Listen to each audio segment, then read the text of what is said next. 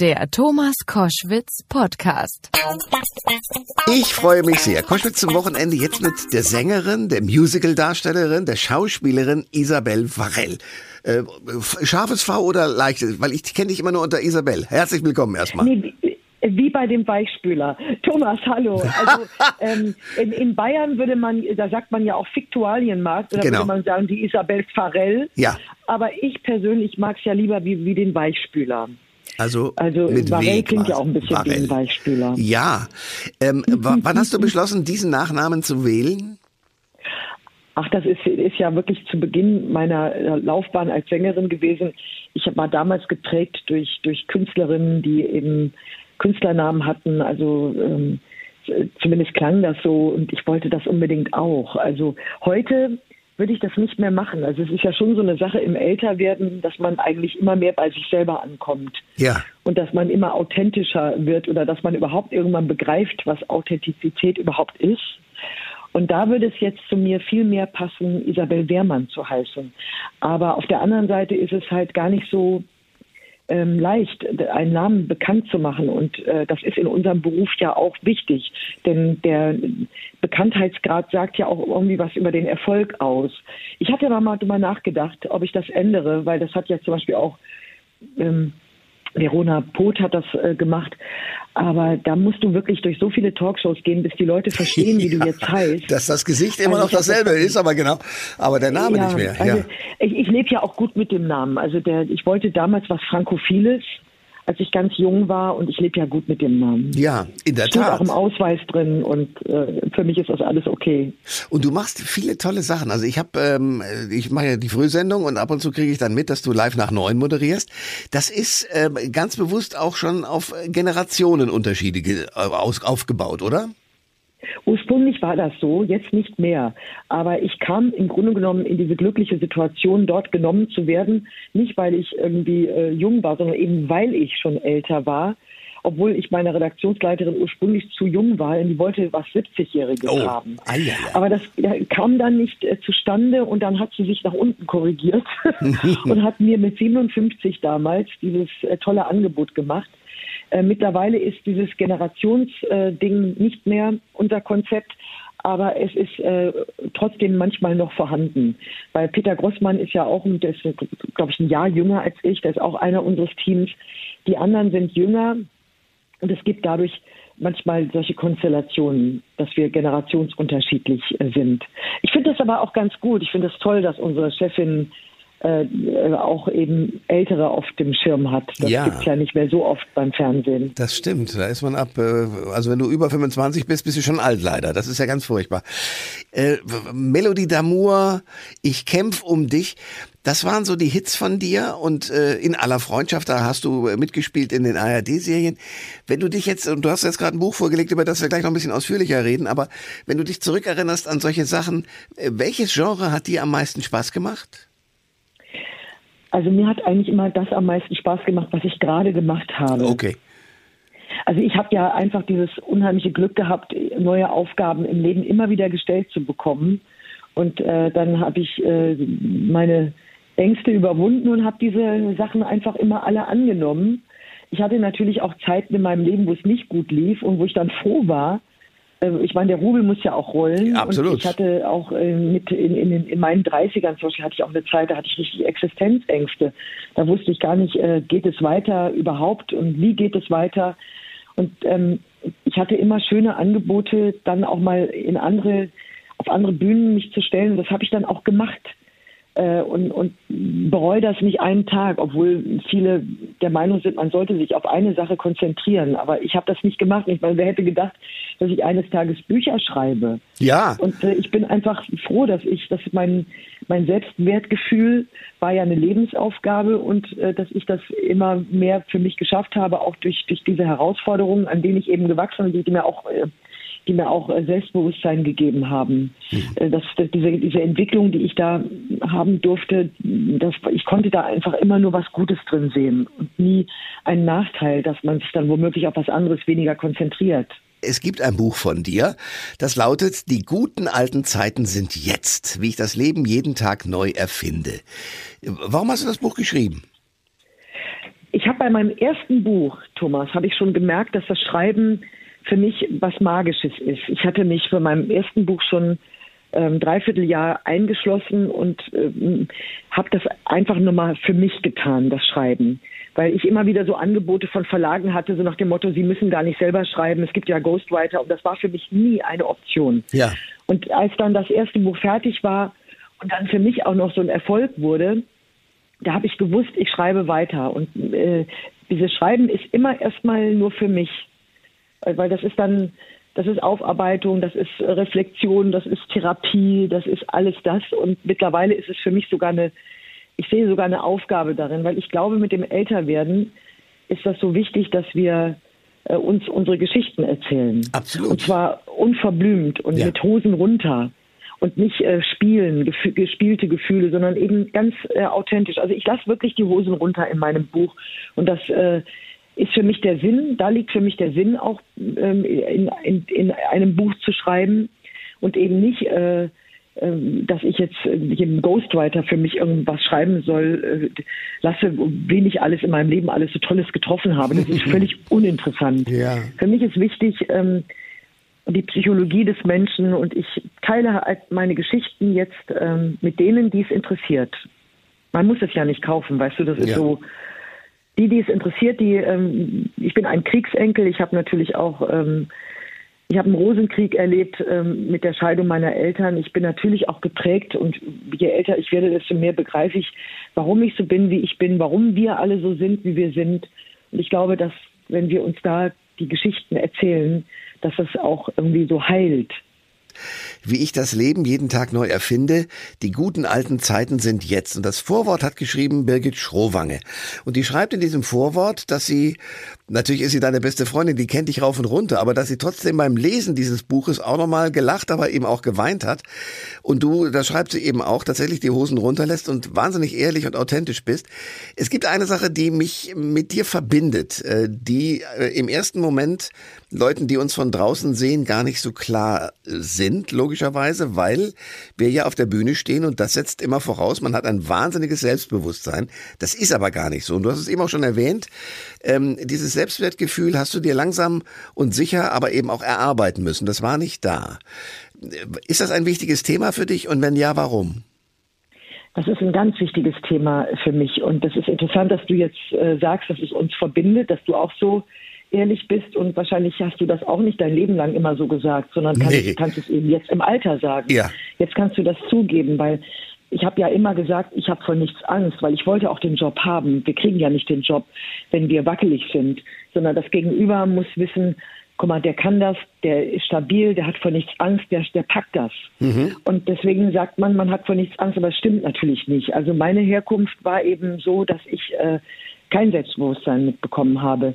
Ich hatte eine narzisstische Mutter, die mir ähm, gesagt hat, dass aus mir nichts wird, dass ich dumm bin und dass ich, äh, dass ich äh, quasi mit meinem Existieren ihr quasi etwas antue und das ist, das sind ja Dinge, die prägen dich ja als Kind total. Also du weißt ja gar nicht, was es mit dir als Kind macht. Du äh, nimmst das einfach nur hin, dass es so ist.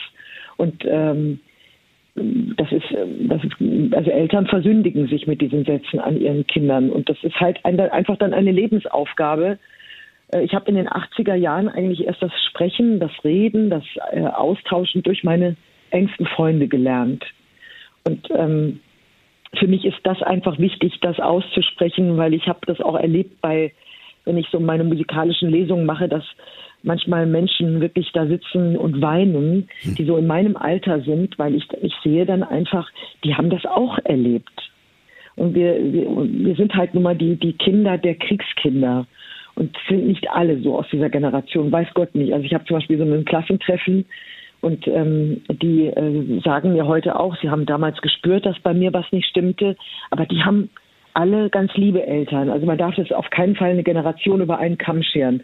Bei mir war das aber so. Und ich bin einfach glücklich darüber, was aus mir geworden ist und dass aus mir was werden konnte. Und ich glaube, das ist, weil ich ein, ein dickes, fettes Akku ähm, äh, verpasst bekommen habe vom lieben Gott oder von wem, wer auch immer mich da zusammengebaut hat. Ja, wir sind ja nicht nur Prägungen, wir kommen ja auch mit einem Naturell auf die Welt. Ja.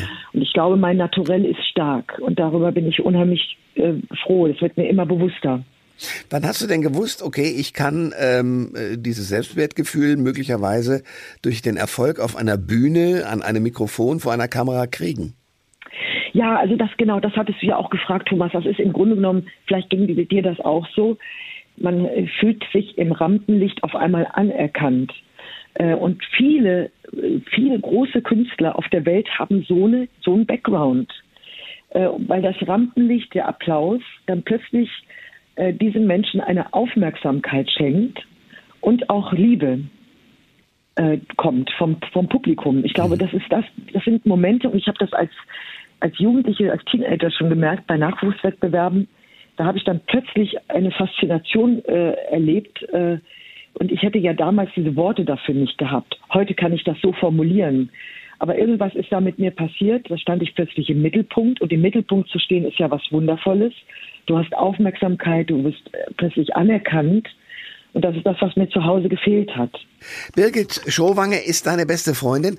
Und ihr zwei habt Scherze aller Art getrieben, habe ich schon äh, auch wahrgenommen. Also ihr habt die Rollen getauscht. Äh, du warst plötzlich die Moderatorin, Birgit dann die Sängerin. Hat das funktioniert eigentlich auf der Bühne oder kann äh, Birgit nicht so...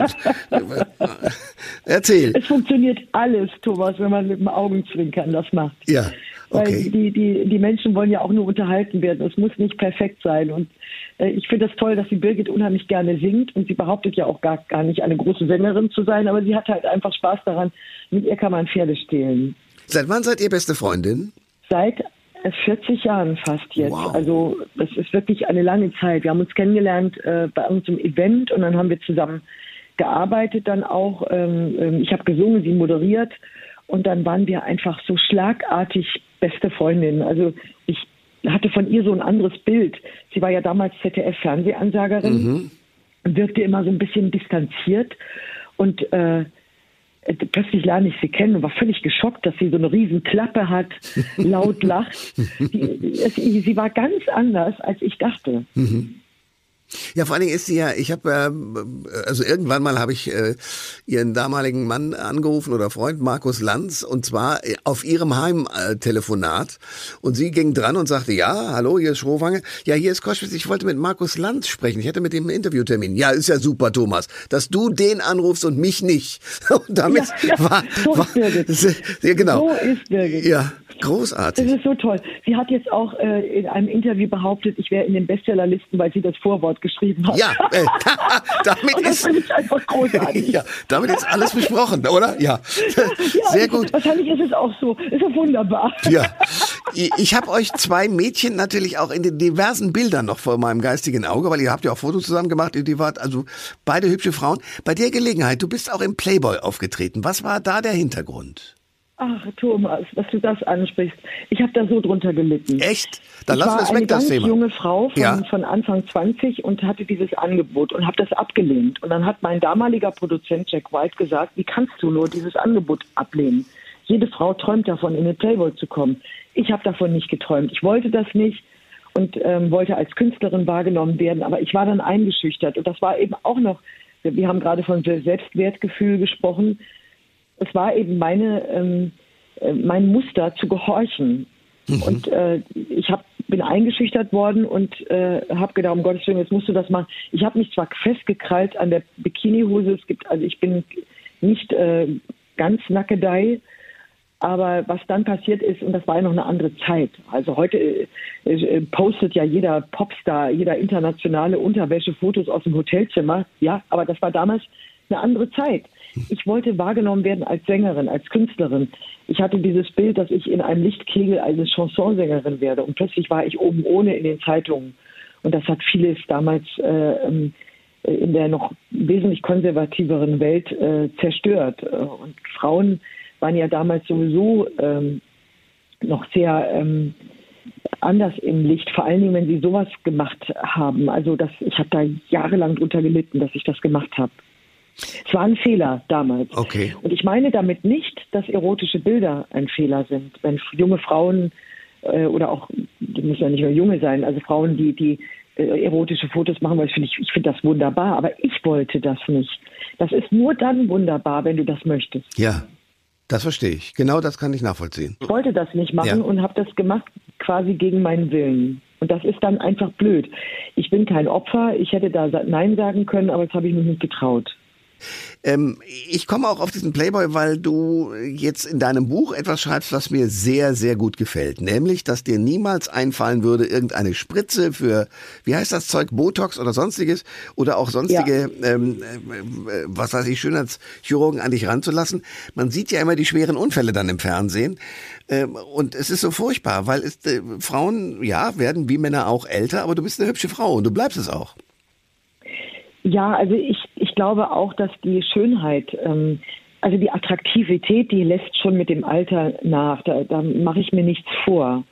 Aber was, äh, was Schönheit ist, das äh, definieren wir ja alle unterschiedlich. Und ähm, wenn ich jetzt meine Freunde angucke und sehe, wie die älter werden und ich gucke in deren Gesichter, dann liebe ich das auch. Ich liebe jede Falte bei denen und ich möchte mich auch mit der älter werdenden Isabelle anfreunden. Ich möchte mit mir selber befreundet sein und mich akzeptieren, so wie ich bin. Und ich werde älter. Und wenn Leute mir sagen, ich wirke jünger, dann ist das ja äh, eine schöne Sache, gut gemeint, aber dann sehe ich halt etwas später so, au- so alt aus, wie ich jetzt bin. Weiß ich nicht, weil irgendwann sehe ich so aus. Weißt Ja. irgendwann kommt es ja. Und ähm, ich werde definitiv niemals was beeinflussen.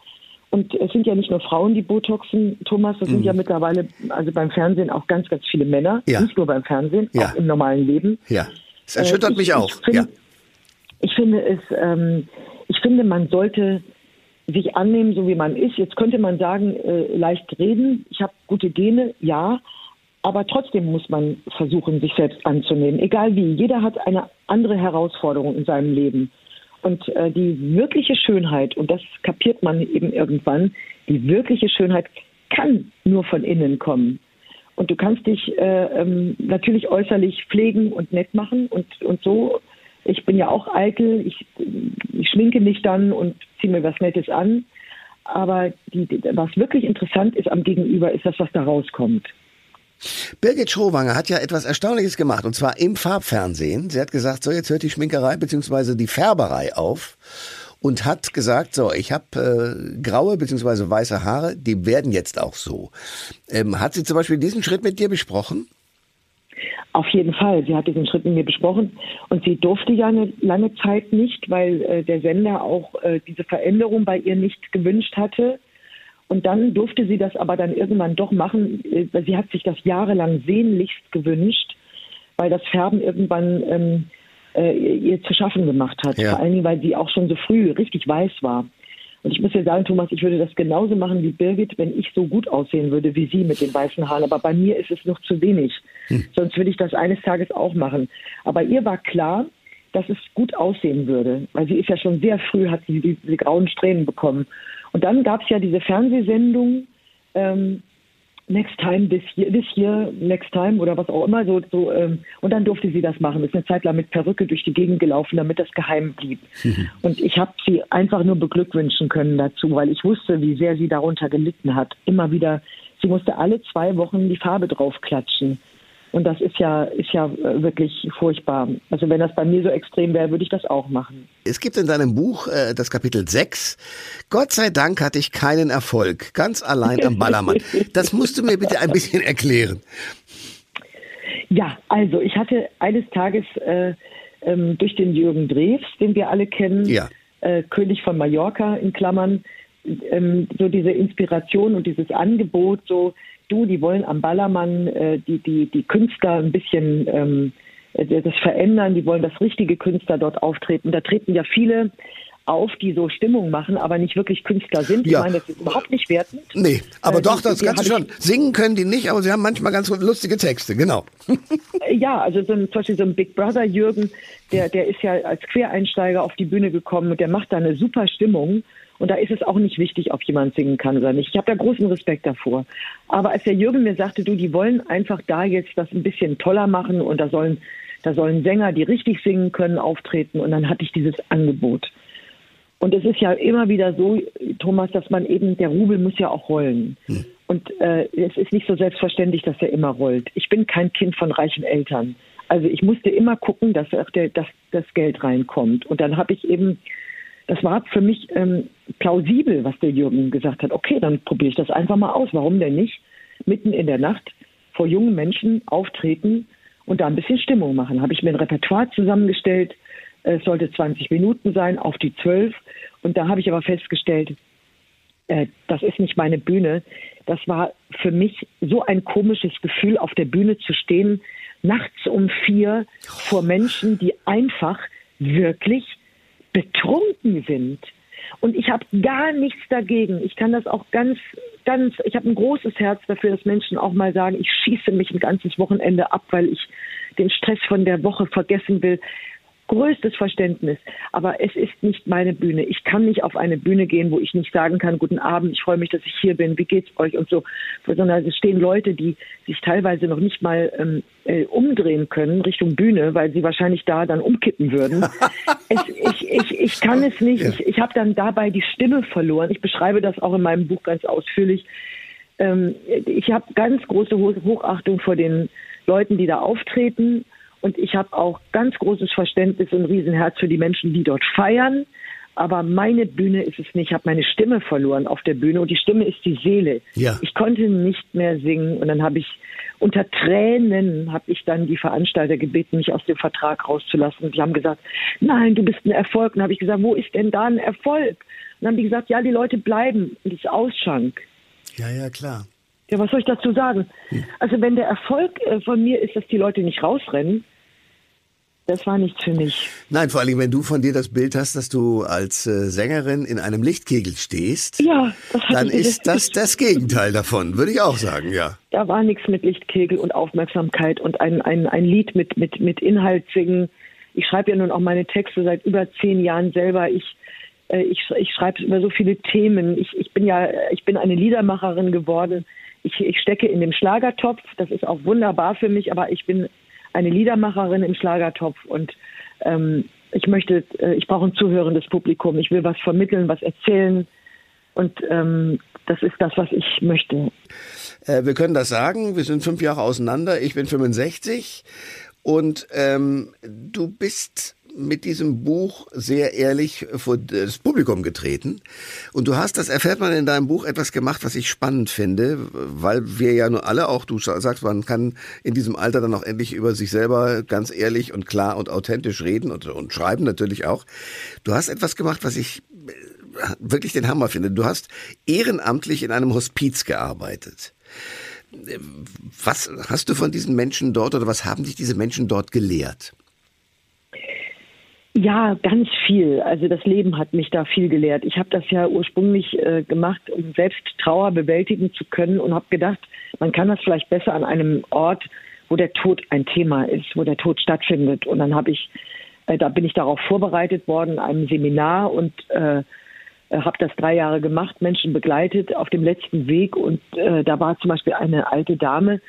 Ähm, das war damals eigentlich war Hamburg Leuchtfeuer ein äh, Hospiz für AIDS-Kranke, aber sie ist da irgendwie trotzdem reingeflutscht ähm, mit einem ähm, äh, Lungentumor und war austherapiert und lag im Sterben und sie hat dann mit mir noch ihr ganzes Leben aufgedröselt. Und das ist einfach so unwahrscheinlich, was Menschen dann nochmal machen, um ins Reine zu kommen. Und äh, wir waren beide füreinander so ein Ersatz. Also ich war für sie eine Tochter und sie für mich wie eine Mutter. Ich habe auch andere dort begleitet, ich habe sie dann zusammengebracht mit den anderen im Haus. Ähm, das waren äh, damals äh, schwule Männer, die, die äh, an AIDS äh, erkrankt waren. Und diese Frau hat mit ihren Mitte 80 noch so das Herz geöffnet und ähm, eine solche Toleranz. Sie kam aus einem Dorf und hatte nicht viel am Hut mit Homosexualität. Das war für sie alles irgendwie fremd.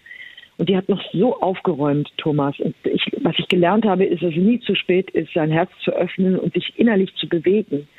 Innerlich so bei sich selbst so eine Schale aufzubrechen. Mhm. Ähm, man muss nicht so am Morgen so sein, wie man gestern war.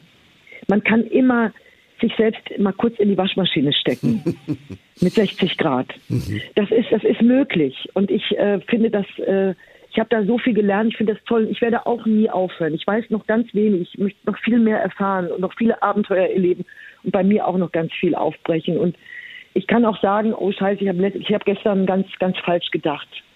Und ähm, das ist ganz toll, was die Maria mir vermittelt hat. Äh, und das finde ich, finde ich so super. Und das habe ich übrigens in meinem ersten Buch beschrieben, dass jetzt nicht Leute das aktuelle kaufen und denken, da ist die Hospizgeschichte. Das würde ich gerne nur dazu sagen.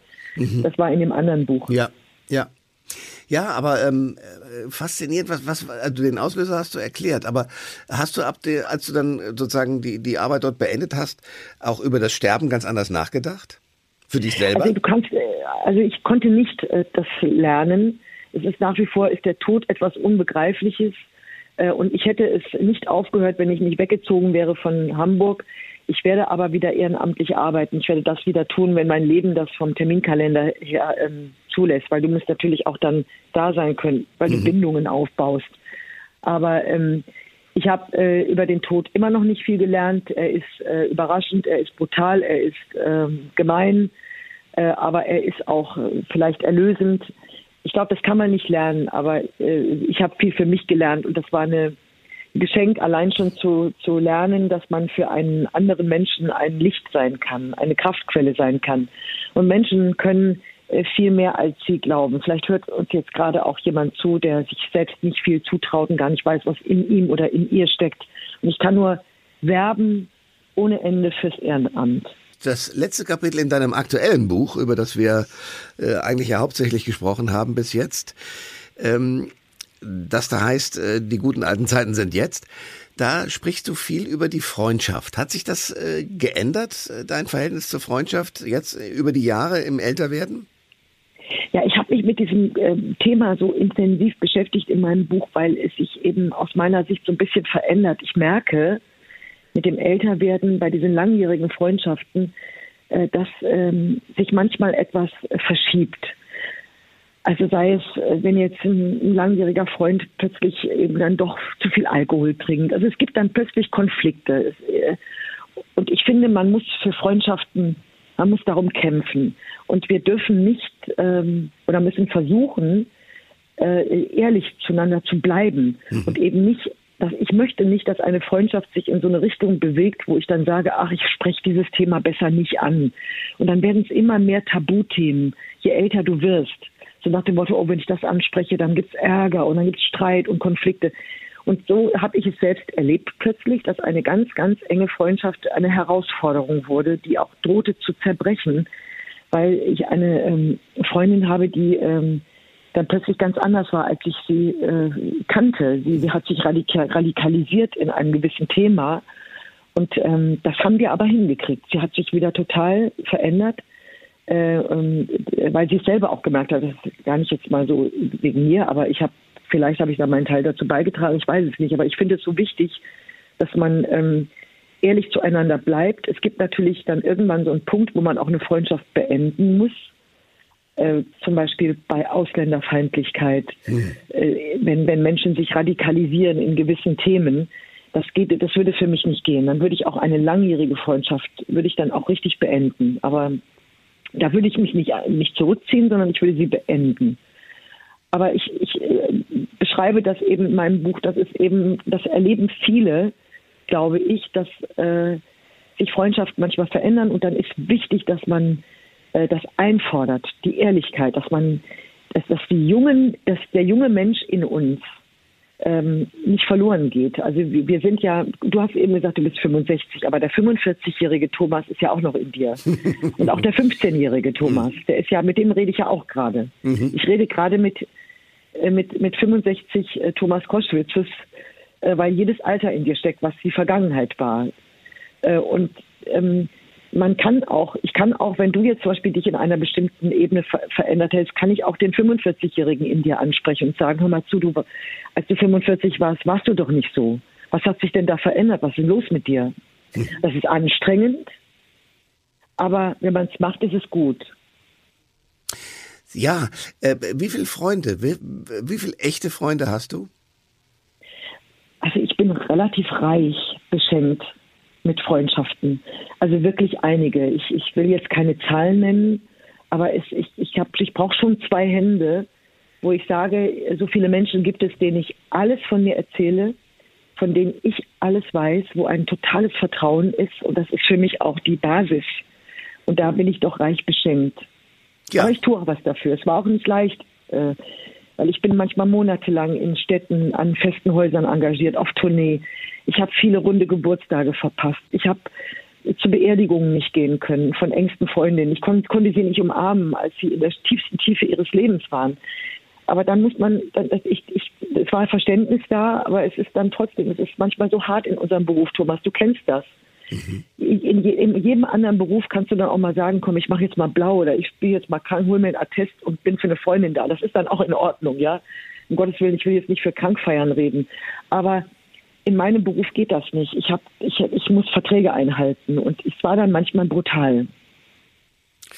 Aber, und das äh, fassen wir zusammen am Ende unseres schönen Gespräches, dass du eine reiche Frau bist. Weil ja. viele Freundschaften zu haben, ja, das ist äh, ein, eine gute Partie, was Freundschaften betrifft. Isabel, wir müssen relativ zügig wieder miteinander reden und dann möglicherweise auch äh, nach Corona nicht mehr nur am Telefon, sondern auch Auge in Auge. Ich, ich würde so gerne. Ja, ähm, genau. Wir gehen ein bisschen unseren Jobs nach und treffen uns wieder. Da freue ich mich drauf. Danke für das Gespräch für heute. Thomas, ich danke dir von Herzen. Ich freue mich auf die nächste Begegnung. Umarmung, auch wenn es nur digital ist. Alle Informationen zur Sendung gibt es online auf thomas-koschwitz.de.